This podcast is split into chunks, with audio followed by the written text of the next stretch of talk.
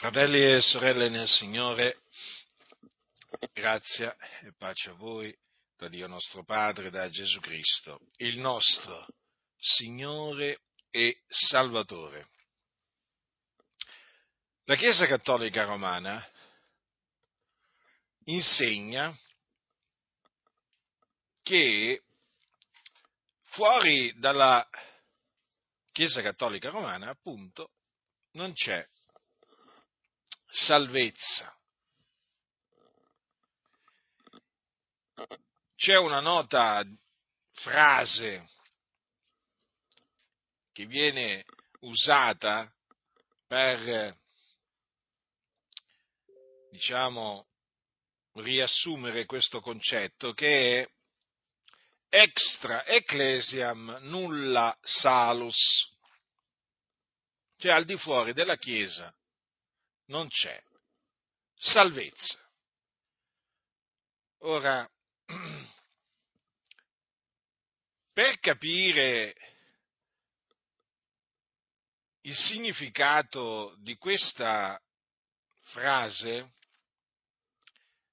bisogna conoscere la struttura teologica della Chiesa Cattolica Romana, perché se no non si può capire questa affermazione. Ora, la Chiesa Cattolica Romana è sia un, uno Stato che un'organizzazione religiosa. La sua sede è eh, a Roma,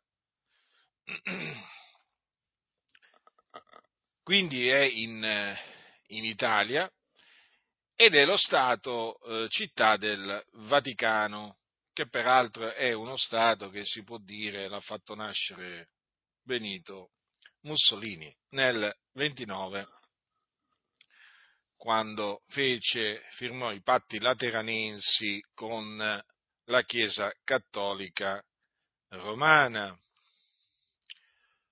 Ora, come Stato quindi in quanto Stato fa parte degli Stati che sono sulla faccia della Terra, uno Stato peraltro molto piccolo, però molto potente, molto potente perché ha, un, diciamo, una moltitudine, ha un seguito in tutto il mondo. E appunto, oltre che uno Stato, è un'organizzazione religiosa che si definisce cristiana. Infatti la Chiesa Cattolica si definisce Chiesa eh, Cattolica Apostolica Romana, anche perché loro, la Chiesa Cattolica ritiene di essere, eh, di avere il capo della Chiesa universale, che è il cosiddetto Papa, che viene considerato dalla Chiesa Cattolica Romana il successore dell'Apostolo Pietro Pensate, il successore dell'Apostolo Pietro, come se Pietro fosse stato costituito da eh, Gesù capo della Chiesa e come se Pietro avesse dei successori.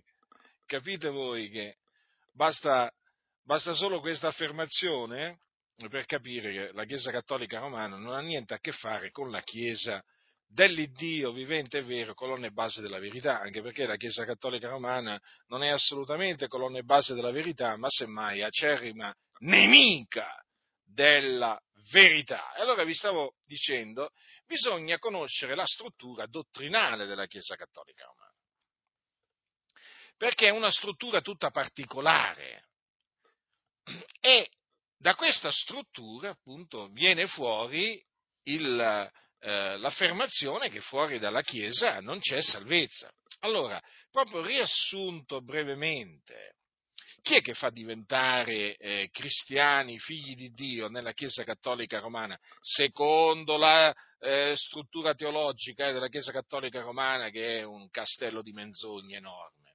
Chi è che fa diventare cristiani, figli di Dio? È il prete.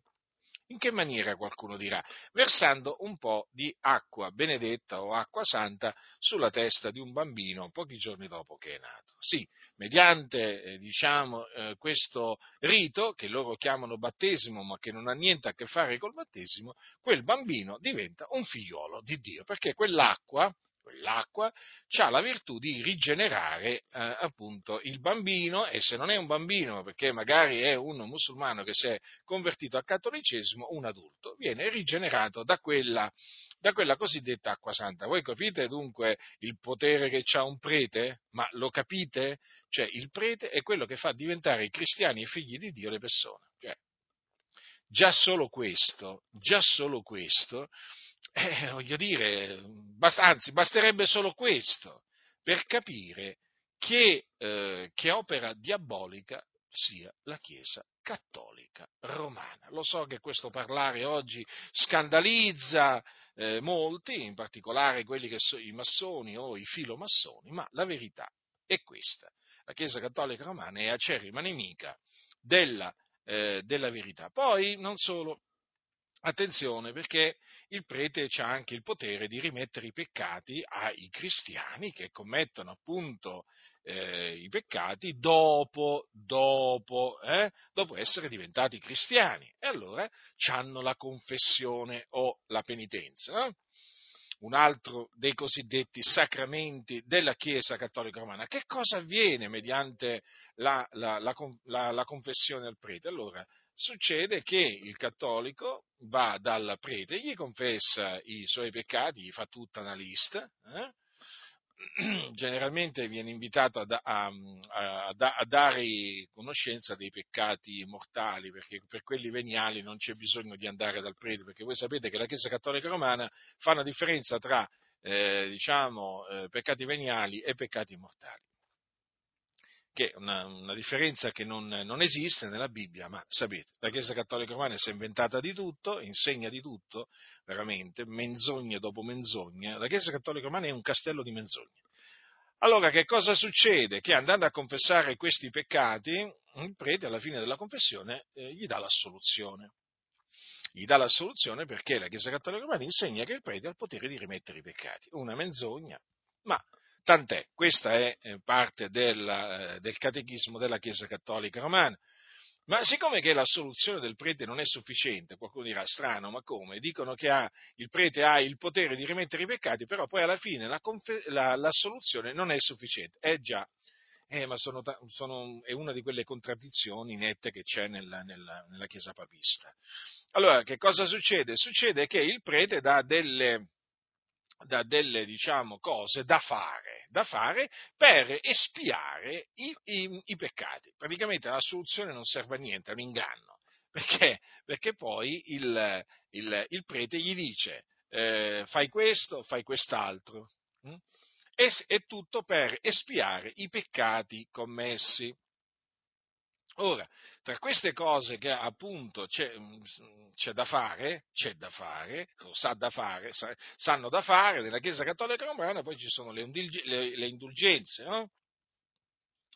Eh, le indulgenze sono, sono molto importanti, eh, perché? Perché appunto con le indulgenze poi ti viene rimessa la pena, ehm, diciamo il residuo di pena che in particolare con quella plenaria, eh, il residuo di pena che ti rimane da scontare sulla terra per i tuoi peccati. Insomma, nella Chiesa Cattolica Romana c'è sempre qualcosa da pagare, da fare, oh? non, è mai, non, è mai, a sufficienza quello che uno fa. Ma perché? Perché nella Chiesa Cattolica Romana quella che viene chiamata salvezza la si deve guadagnare, la si deve meritare. Non esiste la grazia di Dio nella Chiesa Cattolica Romana. È una finta grazia quella di cui parlano perché poi alla fine uno la salvezza se la deve acquistare, se la deve meritare. Ora, cosa succede? Che al, al, al, cosiddetto sacramento della penitenza è collegato il purgatorio. Attenzione, perché il purgatorio è un'altra di quelle menzogne terribili. Ora il purgatorio.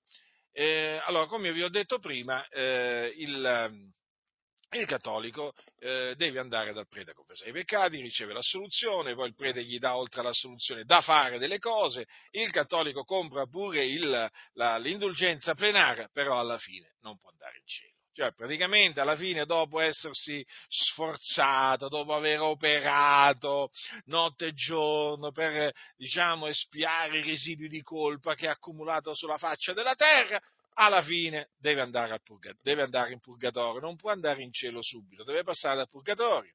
Il purgatorio dove appunto lui verrà purificato dove lui verrà purificato definitivamente eh, da, da, tutti quei residui di colpa che gli rimangono, de, dei peccati che ha commesso sulla faccia della terra, che era andato a confessare, per i quali il prete gli aveva dato la soluzione, praticamente al purgatorio rimane non si sa quanto, hm?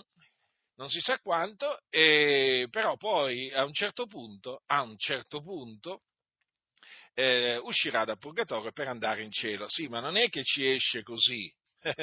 non è che ci esce così, perché anche lì c'è qualcuno che deve pagare.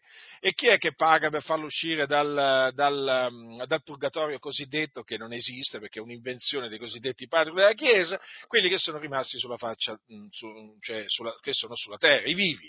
Praticamente i vivi fanno, da, fanno da, eh, dire le messe per i morti. Capite cos'è una messa? Eh, ecco. Allora, fanno, fanno dire me, le messe per i morti, che le, la messa, voi sapete, è un'altra abominazione della Chiesa Cattolica Romana, ehm, pretende di essere la ripetizione del sacrificio di Cristo e viene offerta come, diciamo, rito propiziatorio per i, i peccati dei vivi e dei morti. Ora, abominazioni dopo abominazioni. Quindi, mediante la, mediante la messa, cosa succede? Succede che alla fine il prete fa uscire le anime dal purgatorio, però attenzione, perché cosa succede? Succede che nel frattempo sulla faccia della terra eh, c'è qualcuno, diciamo, eh, che, ehm, eh, che, praticamente pensa, pensa, a fare diventare eh, il morto beato, beato. Eh? E allora si, diciamo, si crea una causa di beatificazione. Hm? E appunto, mediante la, questa causa di beatificazione, che succede? Succede che appunto è tutta, tutta, complessa, comunque si tratta sempre di sborsare soldi, generalmente questi soldi vengono sborsati dalla parrocchia o da qualche associazione che appunto vuole Tizio Caio Sempronio sia dichiarato beato. Cosa significa? Che quando verrà dichiarato beato, verrà dichiarato come uno che è entrato in cielo. Avete capito? No? Eh no, perché ci vuole parecchio tempo per entrare in cielo nella Chiesa Cattolica Romana. Non è che un cristiano, secondo loro, muore e va subito in cielo. No, deve passare dal purgatorio, messe ne devono essere dette sulla faccia della terra per quel tizio lì. E poi, e poi quel tizio deve fare qualche miracolo. Eh, e che volete. Da purgatorio quindi deve fare qualche miracolo sulla faccia della terra, che naturalmente verrà accertato dalle commissioni addette, dietro pagamento naturalmente, perché senza, senza soldi proprio mh, le cause manco partono. Mh? E allora che cosa succede? Nel momento in cui la commissione eh, dirà sì, è vero, il, il morto ha fatto un miracolo, o comunque deve fare qualcosa, deve fare qualcosa di straordinario, eh? e allora ecco, ecco, ecco che la beatificazione si avvicina. E quando naturalmente arriva la beatificazione, l'uomo vestito di bianco, il cosiddetto Papa, ecco che eh, durante uno dei suoi angelus o comunque durante uno dei suoi discorsi al, al Vaticano, lì dalla, dalla finestra, eh, dalla finestra che c'è alla cosiddetta piazza San Pietro, ecco che dichiara Tizio Caio Semponio beato. Hm? Beato. Eh, finalmente dunque quel cattolico romano ce l'ha fatta a entrare in paradiso, ma non è finita, non è finita qua, perché nella Chiesa Cattolica Romana sembra non finire mai, allora praticamente è un pozzo di menzogna la Chiesa Cattolica di abominazioni, proprio dove prendi, prendi, tiri fuori abominazioni nella Chiesa Cattolica Romana, scavi, scavi, tiri fuori sempre abominazioni. E praticamente che cosa succede? Poi c'è la canonizzazione. La canonizzazione praticamente è quella, anche quella costa, praticamente il beato, anche lì viene intentata una causa di canonizzazione e dopo aver tirato fuori un sacco di soldi, appunto c'è qualcuno che gliela fa gliela fa diventare santo, o meglio, c'è qualche associazione che riesce a fare santo il loro, il loro amico, eh, perché naturalmente poi ci sarà un ritorno economico, finanziario enorme da quella canonizzazione. Ora, con la canonizzazione cosa succederà? Succederà che quello che è in cielo, il beato, praticamente verrà dichiarato santo. Santo, capite? Insomma, ce ne vuole per essere dichiarati santi nella Chiesa Cattolica Romana, eh, non è una cosa semplice. Guardate che Guardate che nella Chiesa Cattolica Romana per diventare santi veramente ci vuole non so quanto tempo. E allora praticamente una volta che eh, viene dichiarato santo, anche lì deve fare un miracolo il morto, perché i morti, i vivi non li fanno i miracoli, ma li devono fare i morti lì, capite? Perché appunto si deve dichiarare che quello ha interceduto presso il Dio e quindi insomma ha delle virtù per, eh, per, far fare miracoli praticamente sulla faccia della terra. Allora, quando, diventa, quando viene canonizzato, dopo che ha fatto appunto il miracolo da morte, anche qua, eh, cosa succede? Che viene offerto come intercessore, viene dichiarato praticamente una sorta di intercessore ufficiale. Perché voi sapete che nella Chiesa Cattolica Romana Gesù è uno dei tanti intercessori, uno dei tanti, cioè avete capito? Il figlio di Dio colui che è alla destra del Padre, è considerato non l'unico mediatore tra Dio e gli uomini, ma uno, uno dei tanti intercessori. Eh? E quindi eh, praticamente il, il, quello che viene dichiarato santo viene aggiunto a, a, questa lista enorme di intercessori, di mediatori, eh? naturalmente tra cui spicca Maria, capite? Però questi qua poi sono altri intercessori che nel corso del tempo si sono, si sono aggiunti e quindi viene praticamente eh, dichiarato come oggetto di culto hm? gli si può rivolgere il culto. In che senso? Praticamente una volta che il, quel fedele cattolico romano, eh, ossia fedele alla, alla, Chiesa cattolica romana, non alla parola di Dio, praticamente eh, viene dichiarato eh, santo, può essere invocato a livello universale, quindi può essere invocato dai cattolici che sono in Sudafrica, in Cina, in Groenlandia, in, in, so io, in Italia, da tutte le parti, no? può essere invocato dai, dai cattolici eh, diciamo, che vogliono ottenere una grazia, eh, insomma, qualcosa. Hm? Ecco, diciamo questo un po' per... Poi cosa succede? Quindi capite voi, no? La Chiesa Cattolica Romana offre anche intercessori a volontà proprio, ma proprio a volontà. Poi naturalmente che cosa succede?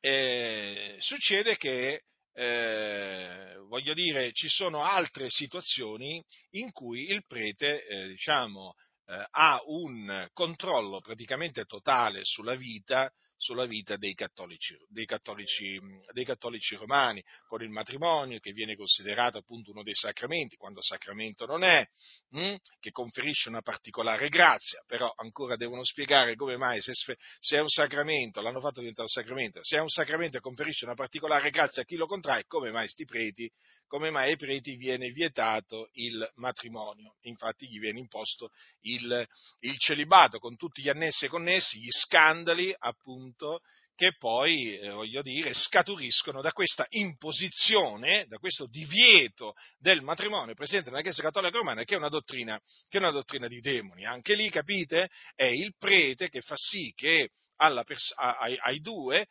a, a, quelli che devono, che devono, naturalmente sposarsi, gli, eh, gli, gli, fa conferire una particolare grazia. Poi, come vi ho detto, c'è la messa, eh, la messa è importantissima perché la messa praticamente è un sacrificio per i vivi e per i morti, pretende di essere la ripetizione del sacrificio di Cristo, quindi quando il prete la presenta l'ostia e così via, non fa altro che un rito propiziatorio. È un'abominazione, però queste cose, eh, queste cose fanno parte del, del catechismo della Chiesa Cattolica Romana. Praticamente eh, quel um, è un sacrificio, è il sacrificio di Gesù che viene ripetuto anche se incruento, quindi mi domando io, ma se non c'è spargimento di sangue che sacrificio è? Ma anche questa è un'altra contraddizione appunto in cui cade la Chiesa Cattolica Romana, mediante la messa eh, praticamente viene offerto un sacrificio eh, propiziatorio per i peccati dei vivi e dei morti, capite? Quindi la messa eh, è qualcosa che viene fatto sia per i vivi che per i morti che volete? Insomma, la messa, eh, diciamo, poi non solo perché viene presentata come, eh, diciamo, un, un, rito nel quale il, eh, l'ostia eh, praticamente eh, diventa, ehm, diventa, il vero corpo eh, di Gesù Cristo, capite? E quindi con tutte, con tutte le conseguenze, appunto chiamata la transustanziazione, perché cambia secondo loro sostanza. Eh? E quindi con tutte le conseguenze, l'idolatria, perché poi l'ostia viene esposta, eh, viene esposta eh, diciamo, all'adorazione dei cattolici romani, quindi praticamente la messa di, eh, è un, un, intoppo sotto tanti punti di vista perché, perché induce poi a credere che, quel, che quel, quell'ostia sia appunto Gesù Cristo e quindi viene adorato, hm? viene offerto proprio un vero e proprio culto. Allora voi capite, adesso vi ho diciamo, fatto un brevissimo, un brevissimo riassunto, poi naturalmente ecco, per quanto riguarda gli intercessori vi ho detto prima che primeggia tra gli intercessori Maria, beh certo Maria, Maria è, è l'avvocata, Maria, Maria è Maria, non si discute. Nella Chiesa Cattolica Romana non c'è, non c'è nessuno al di, sopra, al di, sopra, di Maria, manco Gesù nei fatti. Eh, nei fatti. Sì, vabbè, in teoria dicono che Maria è inferiore a Gesù, ma in effetti Maria è superiore a Gesù nella Chiesa Cattolica Romana e tramite Maria che si ricevono tutte le grazie, tramite Maria che si va in cielo. Praticamente è Maria che dà il passaporto per il cielo. Eh, fratelli, la verità è questa. Allora, perché vi ho fatto questo breve riassunto? Per farvi capire che cosa succede quando un'organizzazione eh, religiosa afferma eh, eh, diciamo che fuori di essa non c'è salvezza. Allora questa è la struttura diabolica, satanica, ehm, che ha la struttura dottrinale, teologica, che ha la Chiesa Cattolica Romana. Mm? E voi capite, voi capite che eh, questa struttura è proprio stata, è una macchinazione del diavolo, è opera del diavolo, per incastrare le anime e proprio trascinarle alla perdizione perché nella Chiesa Cattolica Romana eh, c'è la perdizione. La Chiesa Cattolica Romana mena in perdizione, perché tutto ciò che appunto io vi ho, vi, ho, vi ho esposto brevemente non ha niente a che fare con la parola di Dio, è un castello di menzogne, un castello di inganni, un castello di superstizioni e così via. Allora, eh, avete capito allora perché eh, la Chiesa Cattolica Romana fa questa affermazione? Mm? Ecco, allora, dovete considerare attentamente eh, la struttura teologica della Chiesa Cattolica Romana. Eh, sapete perché? Perché eh, le, chiese, le chiese cosiddette evangeliche, comprese quelle pentecostali, però attenzione, mi riferisco delle, alle denominazioni, eh, hanno creato un, eh, diciamo, un, una struttura teologica, una struttura teologica che eh, è vero che non è uguale a quella della Chiesa Cattolica Romana, ma è una struttura teologica diabolica, che sostanzialmente poi porta a fare la stessa affermazione. Fuori dalla nostra organizzazione non c'è salvezza. E guardate che questo, guardate che questo avviene proprio anche in denominazioni pentecostali. Hm? In denominazioni pentecostali. Ma perché? Perché queste denominazioni pentecostali, per eh, diciamo, poter sopravvivere, devono signoreggiare su coloro che ne fanno parte. Signoreggiare, sì, allora lo fanno in svariate maniere, dipende poi anche la struttura di governo che queste organizzazioni pentecostali hanno. Mm? Una cosa però ve la posso assicurare, che queste organizzazioni pentecostali hanno finito con l'affermare implicitamente o esplicitamente fuori di noi non c'è salvezza. Eh, tant'è che ci sono denominazioni, per esempio, che sono comandate da apostoli e profeti, cosiddetti apostoli e profeti, che decidono tutto quello che appunto vogliono eh, sui membri di quella denominazione. Devono, addirittura il profeta deve essere consultato per ogni cosa per ogni cosa. Praticamente il profeta diventa la guida, la guida personale del membro di quella denominazione. Naturalmente poi ci, eh, penseranno a mettere fa- profeti che poi sono falsi per ogni comunità, però succede che poi questi cosiddetti profeti diventano la guida personale di queste persone e per cui tutte le decisioni devono essere prese alla luce di quello che il profeta dirà, naturalmente coadiuvato dall'apostolo, e il cosiddetto apostolo, eh, perché sono, hai capito, sono uniti, sono collabor- collaboratori, apostoli e profeti. Queste sono denominazioni pentecostali che naturalmente incentrano tutta la loro teologia sul, diciamo, gli apostoli e i profeti, che loro si creano in abbondanza per poter dominare eh, le chiese locali e per poter imporre tutto quello che vogliono a livello dottrinale, spirituale, qualsiasi cosa a queste chiese. Mm? Poi ci sono naturalmente quelle chiese che magari non riconoscono i pentecostali, che magari non hanno la stessa struttura di governo, eh, per esempio, hanno un presidente, hanno un consiglio generale, hanno comitati di zona, ma anche lì praticamente eh, ci troviamo davanti a una struttura di governo che signoreggia, schiavizza le persone e eh, finiscono con il far dipendere la salvezza dei membri dalla loro guida, dalla loro guida, sì, dal loro operato, dalla loro volontà. Perché poi in queste denominazioni la tua salvezza è la denominazione. Capite? È come nella Chiesa Cattolica Romana. Però è praticamente eh, eh, è, di, è, presentata in maniera diversa che nella Chiesa Cattolica Romana, ma le conseguenze sono le stesse. Praticamente alla fine ti dicono fuori, eh, diciamo, dalla nostra organizzazione non c'è salvezza.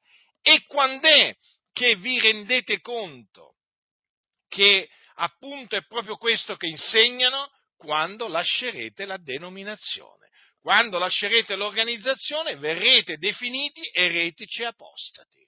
Non importa quale sia la denominazione pentecostale che voi lascerete, sicuro, al 100%, una volta che voi la lasciate, eh, perché avete scoperto gli inganni, i soprusi, eh, le menzogne, le abominazioni che si nascondono dietro quella faccia eh, dolce, eh, diciamo sorridente, eh, allora una volta che voi ne uscirete per la grazia di Dio, perché è solo per la grazia di Dio che potete uscire da queste sette, perché di sette si tratta al pari della setta della Chiesa Cattolica Romana, quando ne uscirete per la grazia di Dio, allora capirete che cosa loro intendono per salvezza, qualcosa che non ha niente a che fare con la salvezza di cui parla la Sacra Scrittura. In sostanza,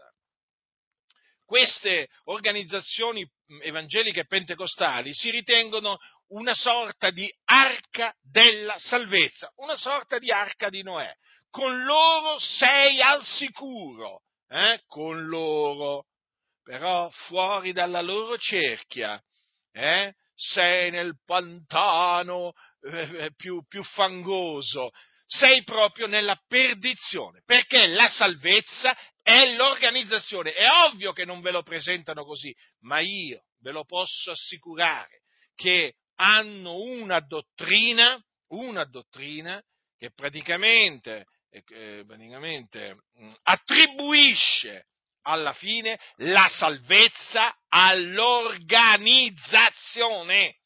E questo spiega perché queste denominazioni sono nemiche acerrime dell'Evangelo, della gloria del beato Dio. Perché? Perché l'Evangelo della gloria del beato Dio è l'Evangelo della vostra salvazione, come dice la Sacra Scrittura. In sostanza, la salvezza si, ottia, si ottiene solo mediante l'Evangelo.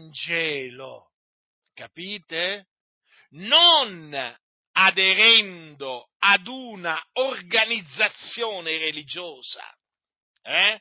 Non convertendosi da una parrocchia all'altra. No, fratelli nel Signore. No, fratelli nel Signore, la salvezza si ottiene mediante l'Evangelo, che è la buona novella, che poi è una parola. Capite? La salvezza non si ottiene tramite rituali, eh, tramite strutture teologiche come quella della Chiesa Cattolica Romana o come quelle, o come quelle delle chiese, diciamo, eh, eh di certe delle denominazioni pentecostali che poi alla fine, alla fine poi si riducono ad essere come la Chiesa Cattolica Romana. E ve lo ripeto, ve ne accorgete che per loro, capite che per loro la salvezza non si ottiene mediante l'Evangelo quando ve ne andate via dall'organizzazione. Anche se avete creduto nell'Evangelo, anche se ritenete l'Evangelo, anche se glielo dicete proprio in faccia, io credo nell'Evangelo di Dio, loro vi diranno non ci interessa non fa niente, fuori dalla nostra organizzazione sei perduto Capite? Questo significa che per loro credere nell'Evangelo non è sufficiente per essere salvati. Questo significa che loro non ritengono l'Evangelo potenza di Dio per la salvezza di ogni credente. E questa è la ragione per cui non lo annunziano, esattamente come la Chiesa Cattolica Romana. Io vi ripeto, prendo ad esempio la Chiesa Cattolica Romana. Perché la Chiesa Cattolica Romana rigetta l'Evangelo? Perché la Chiesa Cattolica Romana predica, non predica non predica l'Evangelo. Ve lo siete chiesto? Ma perché se si mettessero a predicare l'Evangelo cade tutta l'impalcatura, tutto, tutto. Cioè praticamente la Chiesa Cattolica non servirebbe più a niente. Tutta quell'organizzazione, se venisse predicato l'Evangelo, non servirebbe più a niente. Non servirebbe più il cosiddetto battesimo che hanno. Non servirebbe più la confessione non servirebbe più il purgatorio, non servirebbero più eh, eh il, le, le, le, come si chiama lì, le, le indulgenze plenarie, non, servirebbe più, eh, non servirebbero più le messe per, per, i morti, non servirebbero più tutte queste cose, ma per farle sussistere devono rigettare l'Evangelo. E così è in questa denominazione. Per fare prevalere eh, la loro dottrina che incatena, schiavizza, sfrutta, inganna, devono rigettare l'Evangelo. Infatti l'hanno rigettato. E quindi, ecco perché, fratelli nel Signore, ritorno all'importanza dell'Evangelo. Perché chi crede nell'Evangelo ha bisogno, ha bisogno di unirsi ad altri fratelli, certamente, ai santi, ma non ad una organizzazione. Allora veniamo all'Evangelo. Per comprendere come appunto l'Evangelo tiene lontano i santi dalle organizzazioni. Avete capito perché sono odiato? Avete capito? Perché io predicando l'Evangelo tengo praticamente, allora, innanzitutto faccio uscire le anime che veramente hanno creduto nell'Evangelo, le, fanno, le faccio uscire, le faccio uscire, è Dio che le fa uscire, io sono solo uno strumento delle mani di Dio, sono solo una sentinella che avverte. Allora, praticamente perché mediante la mia predicazione le anime poi escono. Eh certo, è certo, perché scoprono l'importanza dell'Evangelo, la sufficienza dell'Evangelo, capite? E quelli invece che avevano pensato, magari erano perplessi di entrarci, non ci entrano perché capiscono che quella è una trappola, è un inganno. Quell'organizzazione eh, è un inganno, è un campo di concentramento dove ti distruggono, ti ammazzano spiritualmente. L'Evangelo te lo fanno dimenticare. L'Evangelo in queste denominazioni pentecostali te lo fanno dimenticare, te lo fanno odiare, te lo fanno rigettare. E i fatti sono questi, fratelli del Signore. Allora veniamo all'Evangelo, così almeno comprendete, diciamo, eh, la nostra salvezza. Eh? La nostra salvezza da dove viene? Chi ce la procura? La nostra salvezza.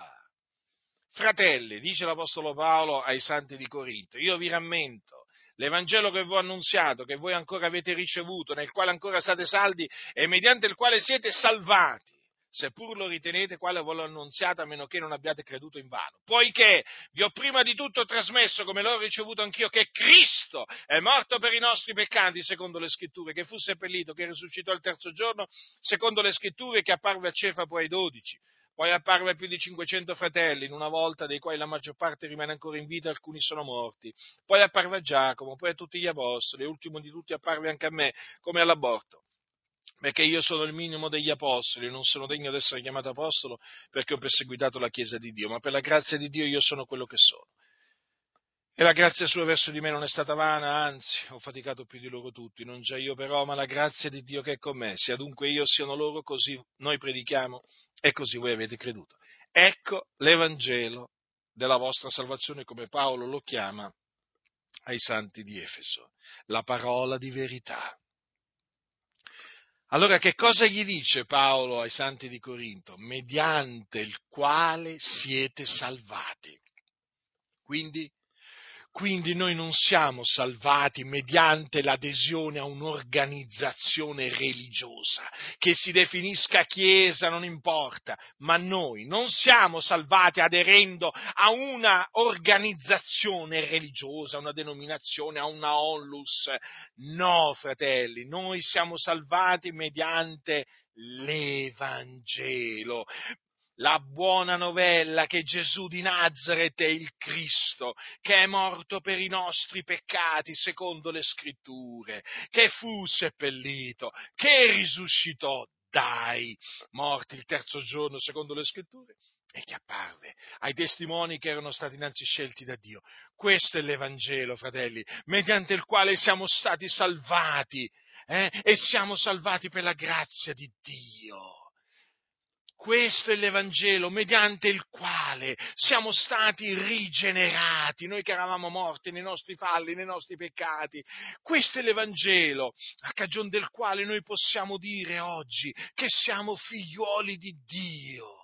Questo è l'Evangelo mediante il quale siamo stati giustificati e mediante il quale siamo giustificati, cioè giusti agli occhi di Dio, perché il giusto vivrà per fede, perché la giustizia di Dio è rivelata nell'Evangelo da fede a fede, secondo che è scritto, ma il giusto vivrà per fede.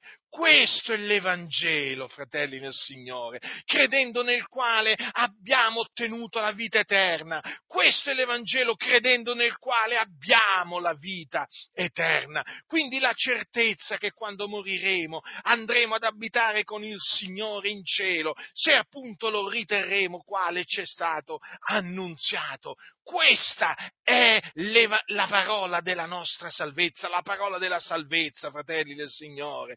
Capite? E allora qualcuno dirà il battesimo, il battesimo deve essere ministrato a quelli che hanno creduto nell'Evangelo. Poi coloro che hanno appunto creduto nell'Evangelo devono unirsi, radunarsi con gli altri eh? gli altri che sono stati tratti fuori dal mondo, quindi con la Chiesa, perché la Chiesa è l'assemblea di coloro che sono stati tirati fuori dal mondo mediante l'Evangelo. E quindi assieme alla Chiesa canteranno, pregheranno, faranno opere buone, si rallegreranno, eh? Certo, ma certo, ma la Chiesa non è un'organizzazione religiosa, eh? di cui fanno parte delle cellule con a capo un presidente, un consiglio generale, comitati di zona. No, la Chiesa è l'assemblea dei riscattati, dei tirati fuori, dove appunto poi il Signore costituisce degli anziani, dove ci sono dei diaconi, eh? dove c'è chi pastura, ma certo, ma la Chiesa non ha niente a che fare con organizzazioni religiose, eh?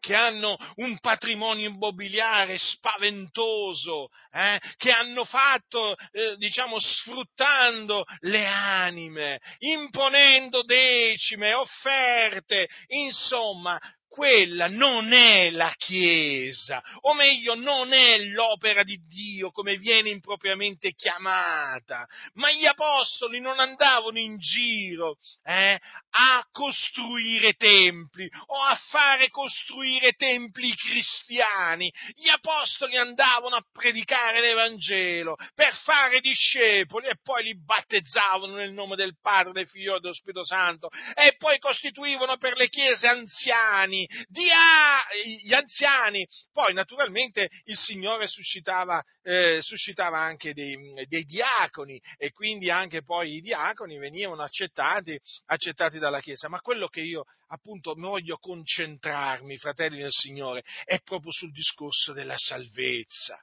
La salvezza non sta in un'organizzazione religiosa, perché è questo poi il fine di costoro. Farti credere questo per legarti mani e piedi alla loro organizzazione, per foraggiare la loro organizzazione con i soldi, fargli costruire cattedrali e riempire il loro ventre insaziabile, per fargli fare la vita, da, la vita principesca a questi impostori, eh, a questi impostori pastori chiamati pastori. No, fratelli del Signore, la Chiesa non ha niente a che fare con queste organizzazioni, eh, appunto comandate da, alcune da cosiddetti apostoli o profeti che sono falsi apostoli e falsi profeti e abbiamo le prove perché insegnano false dottrine di ogni genere, rifiutano l'Evangelo, non predicano l'Evangelo. Poi, eh, se dovessimo parlare delle false profezie che fanno costoro, uh, delle false rivelazioni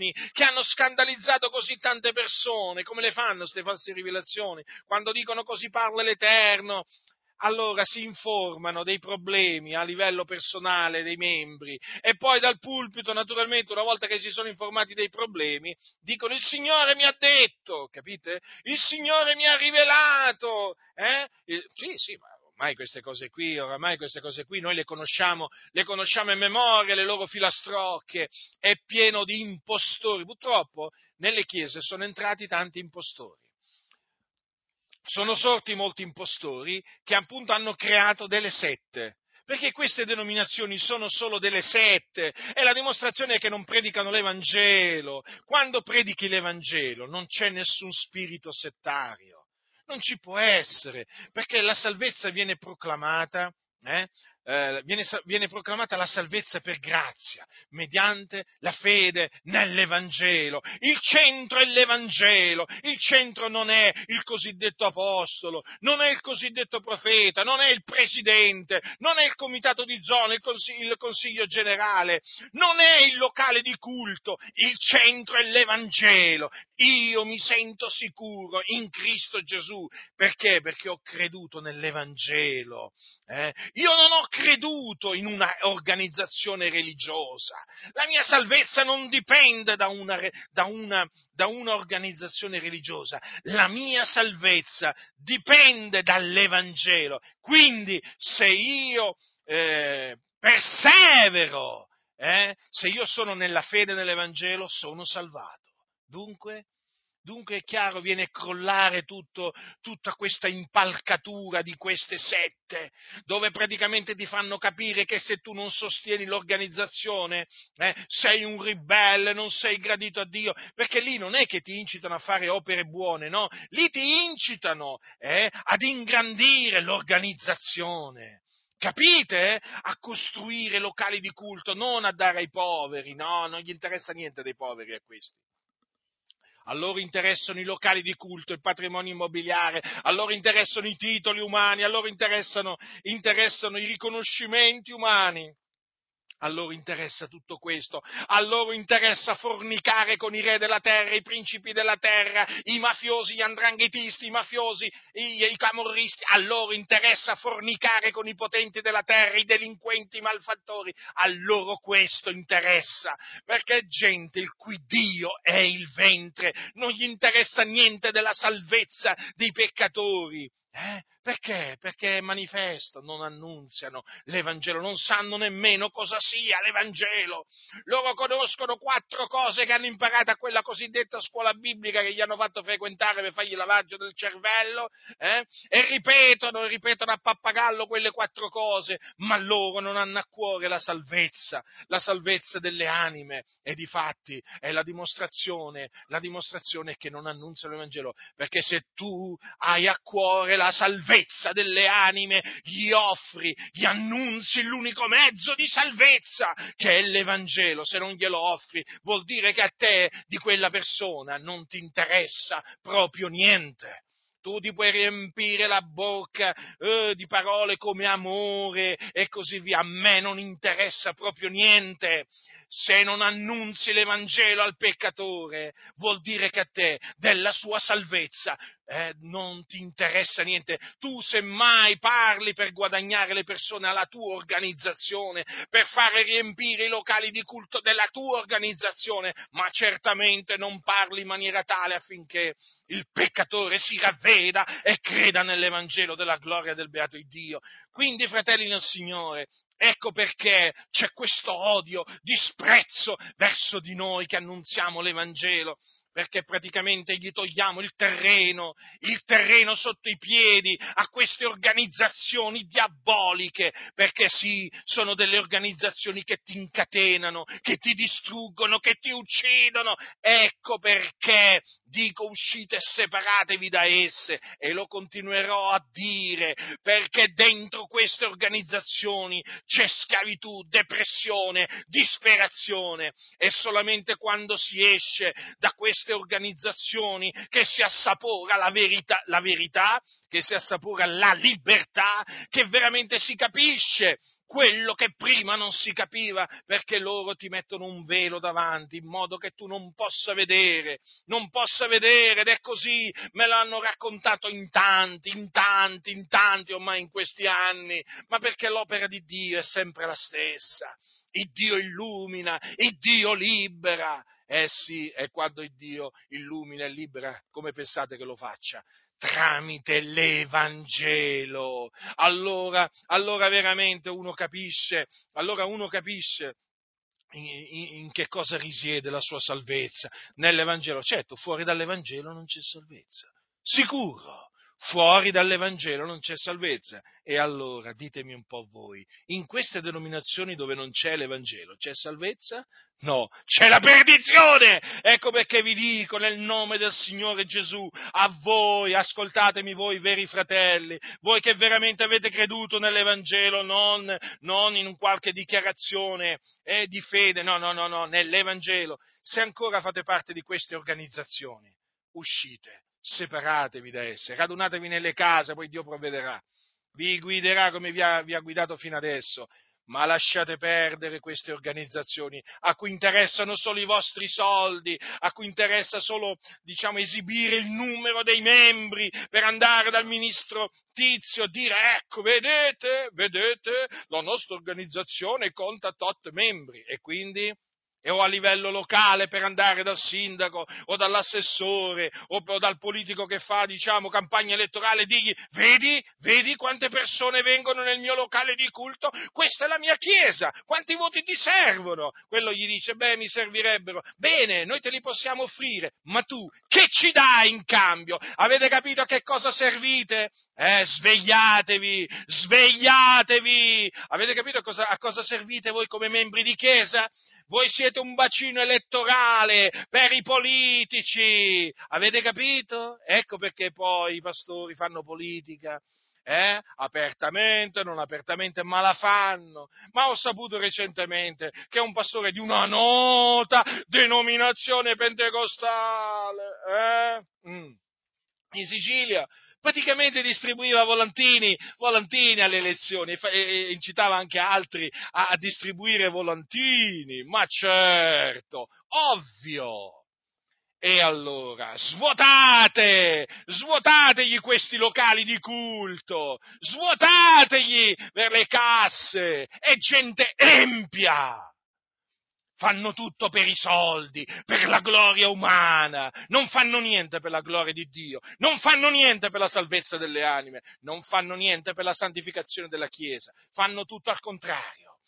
Incoraggiano le anime ad andare all'inferno, incoraggiano i, i, i, quelli che sono veri credenti a corrompersi eh, e li incoraggiano a mettersi con il mondo, con gli infedeli, a fare il peggio del peggio. Ma ditemi un po' voi, e io mi dovrei, mi dovrei stare zitto? No, ma io non mi starò zitto. Eh, no, no, continuerò a dire uscite e separatevi, perché queste denominazioni evangeliche, anche pentecostali, sono come la Chiesa cattolica romana, ve lo posso assicurare, sono sorelle.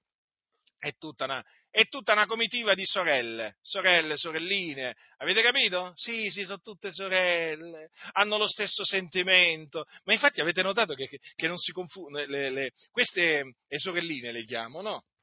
Vabbè, la Chiesa Cattolica Romana è la sorellona. Allora, le sorelline mica confutano la sorellona. E perché? Ma perché so, vanno d'accordo, no? Vanno d'accordo. E i massoni sono riusciti a farle andare d'accordo. Mm? Eh, perché non non viene, confutata la Chiesa Cattolica Romana? perché confutando la Chiesa Cattolica Romana poi confutano loro stessi, ma loro non possono confutare loro stessi. Vanno d'accordo con la Chiesa Cattolica Romana, vanno d'accordo. Gli unici con cui non vanno d'accordo siamo noi. E naturalmente per noi intendo tutti coloro che credono nell'Evangelo. Eh? Tutti coloro che credono nell'Evangelo. E sapete quanti ce ne sono che io non conosco? Eh, ce ne sono. Ma che hanno creduto. E sono miei fratelli. Sono nostri fratelli in Cristo Gesù. E noi li amiamo. Li amiamo perché sono salvati come siamo salvati noi, sono rigenerati come siamo rigenerati noi, sono giustificati come siamo giustificati noi. Eh? Perché? Perché? Perché credono nell'Evangelo. Mm? Nell'Evangelo che è uno. Ma queste denominazioni si sono create, ognuna, ognuna ha il suo Evangelo. Eh? Ognuno ha il, il suo Evangelo, che è un altro Evangelo. Avete capito, fratelli nel Signore, perché alla fine vi fanno capire che una volta che li lasciate siete perduti? Eh? No, invece gli dovete dire, guarda, mi stavo perdendo proprio con voi. Il Signore mi ha liberato, mi ha salvato una prima volta e mi ha, mi ha, salvato una seconda volta, illuminandomi, tirandomi fuori veramente da quella fossa di perdizione che si chiama, e metteteci il nome della denominazione, perché credetemi, fratelli, vi, questi portano in perdizione. Questi portano in perdizione. Poi a me quello che mi dà fastidio, che non sopporto, quel loro sorriso finto, quella loro falsa modestia, quella loro falsa umiltà, ma sono falsi veramente fino alle midole, non li sopporto, non li sopporto, non li sopporto. Fingono sapendo di fingere, sono degli attori, degli attori. Sono andati a una scuola di recitazione, una massa di ipocriti, una massa di ipocriti, eh? E certo, e poi eh, ci credo, che, ci credo che detestano sentire la predicazione dell'Evangelo. E ci credo, e ci credo. Adesso ho capito. Io all'inizio non capivo, fratelli del Signore. Quando mi sono convertito, quando il Signore veramente ha avuto pietà di me, io sapevo di essere salvato, sapevo in chi avevo creduto, ma credetemi, io tante cose non le capivo. Ero ingenuo? Sì, beh, ero ingenuo, sì, sì. Beh, c'era un, un, grado, un, grado, alto abbastanza di ingenuità all'inizio, però piano piano, piano piano, piano piano, ho cominciato, eh, quando ho cominciato a investigare le scritture, a pregare, ho detto, ma qui, qui ci sono troppe cose, troppe cose che non quadrano, dicevo. Io di massoneria non sapevo niente a quel tempo, ma niente proprio, fratelli. Cioè, niente nel senso che, cioè, cosa sapevo della massoneria? Che era un'associazione di cui facevano parte, diciamo, personaggi importanti. Questo, questo è quello che sapevo della massoneria. Che avevano un grembiule, ecco, sapevo anche che avevano un grembiule, ogni tanto qualcuno compariva da qualche parte con un grembiule davanti, ma credetemi, ma veramente non sapevo niente. Ma dopo veramente, dopo veramente, piano piano, piano piano, piano piano, il Signore mi ha illuminato e mi ha fatto comprendere sempre più cose.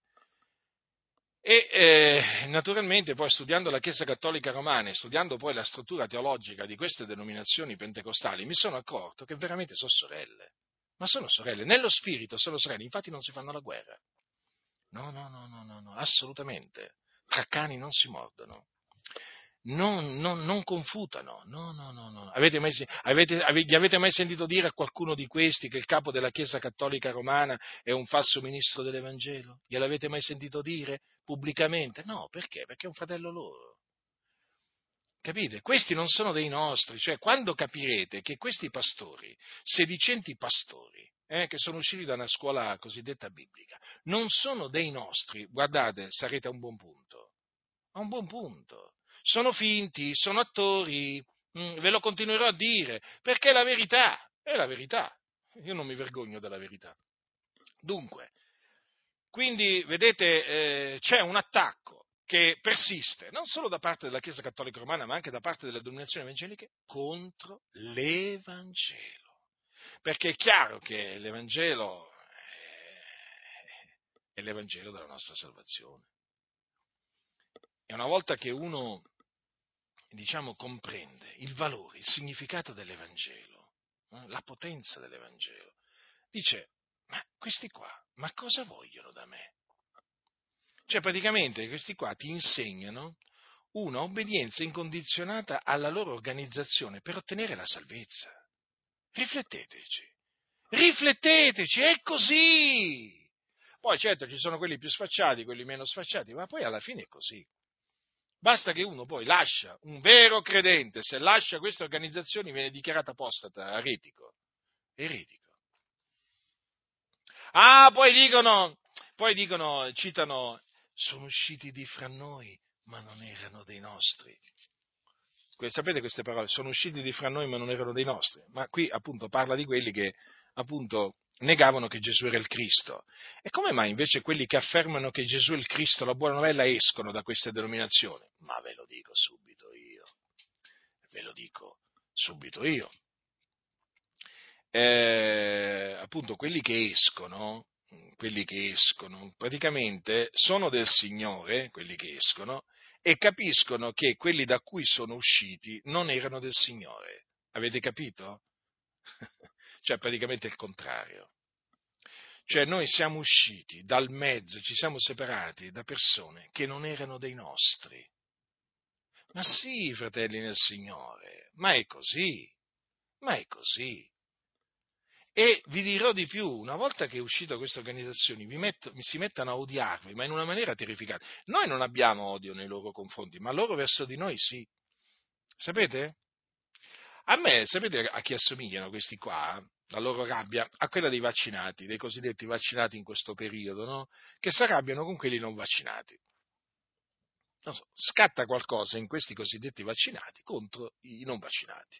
Cioè, proprio li odiano, li odiano. Vabbè, adesso vabbè, c'è altra gente da odiare, perché sapete che poi i media di regime cambiano, sostituiscono no, le persone da odiare. Comunque, per, per parlare comunque ancora attuale questo odio dei, dei, vaccinati nei confronti dei non vaccinati, no?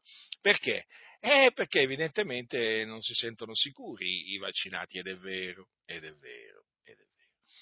E allora queste persone qua che poi vi accusano, vi mostrano odio, sono persone finte, sono persone la cui coscienza li riprende, sanno che sono dei falsi, dei lupi, e che una pecora il Signore gliel'ha strappata. E allora subito dicono contro quella pecora, è uscita di fra noi, non era dei nostri. Beh, potrei dire, non facevo parte della cerchia massonica. Ecco perché ne sono uscito di mezzo a voi. Eh? Anzi, manco ci sono entrato per quanto mi riguarda. Per quanto mi riguarda non ci sono mai entrato e il Signore veramente mi ha preservato in questo, praticamente mi ha impedito di entrare in una loggia massonica.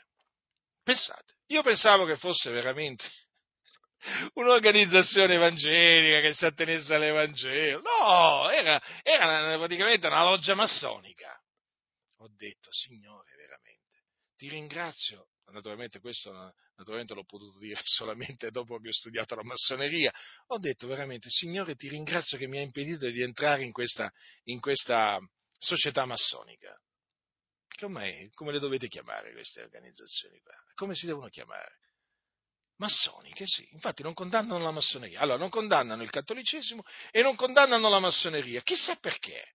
Ma perché sono tutti una cosa, sono tutti una cosa e poi naturalmente per tenere ingannati ognuno per conto suo, per tenere ingannate le persone incatenate alla loro organizzazione, devono dirgli fuori di noi non c'è salvezza, capite?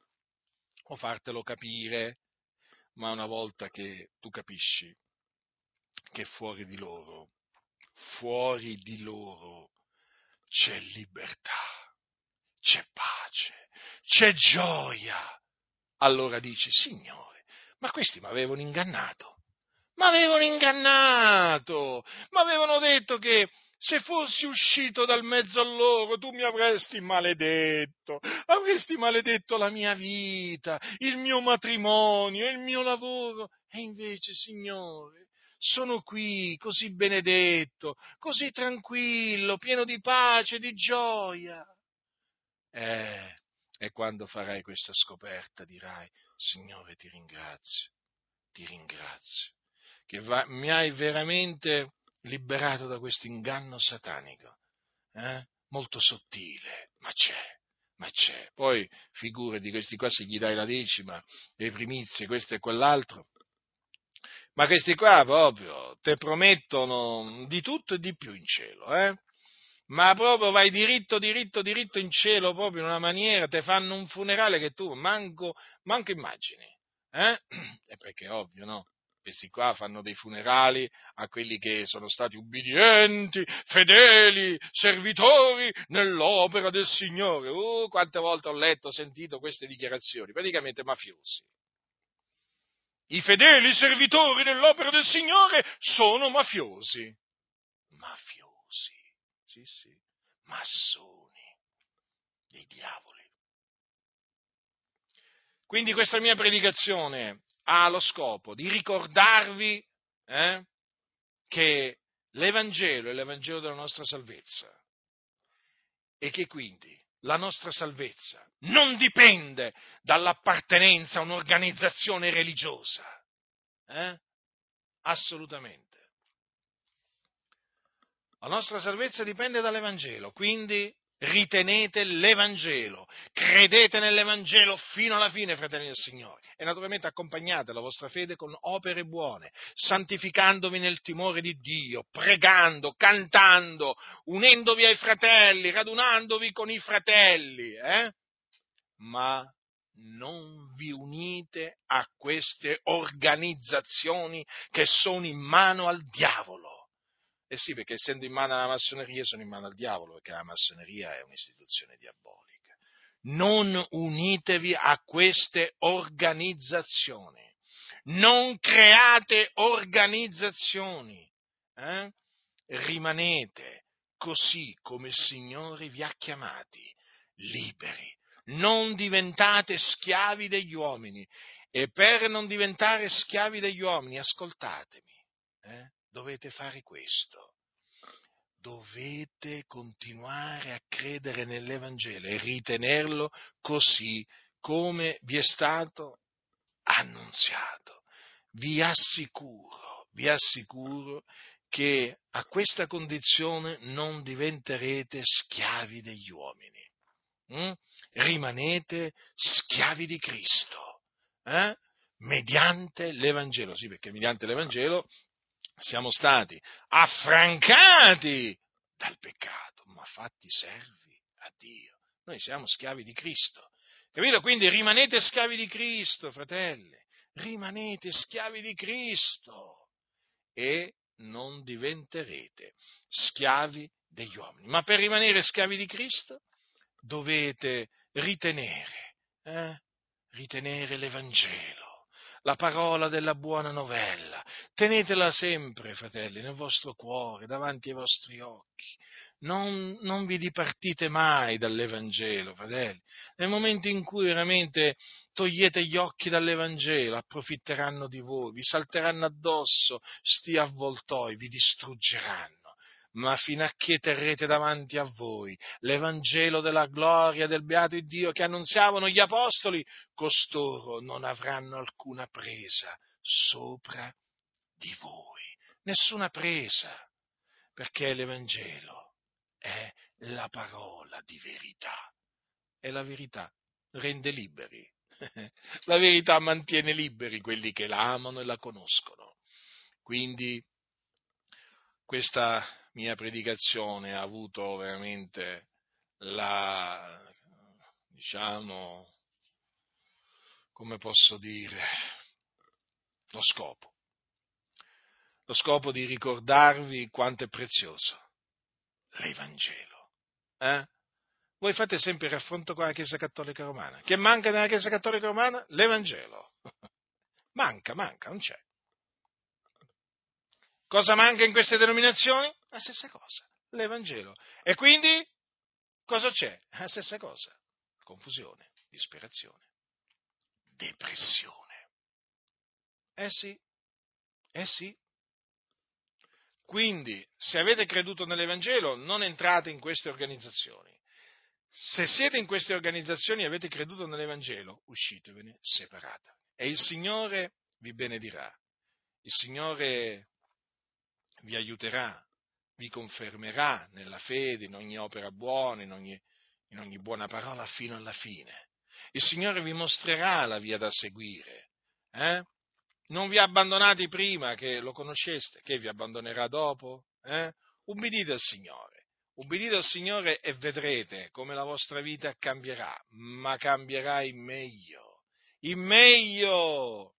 e poi dopo fatemi sapere. Eh? Fatemi sapere affinché pure io possa rallegrarmi, affinché pure io veramente possa dare gloria a Dio per questa grande liberazione che il Signore vi ha concesso.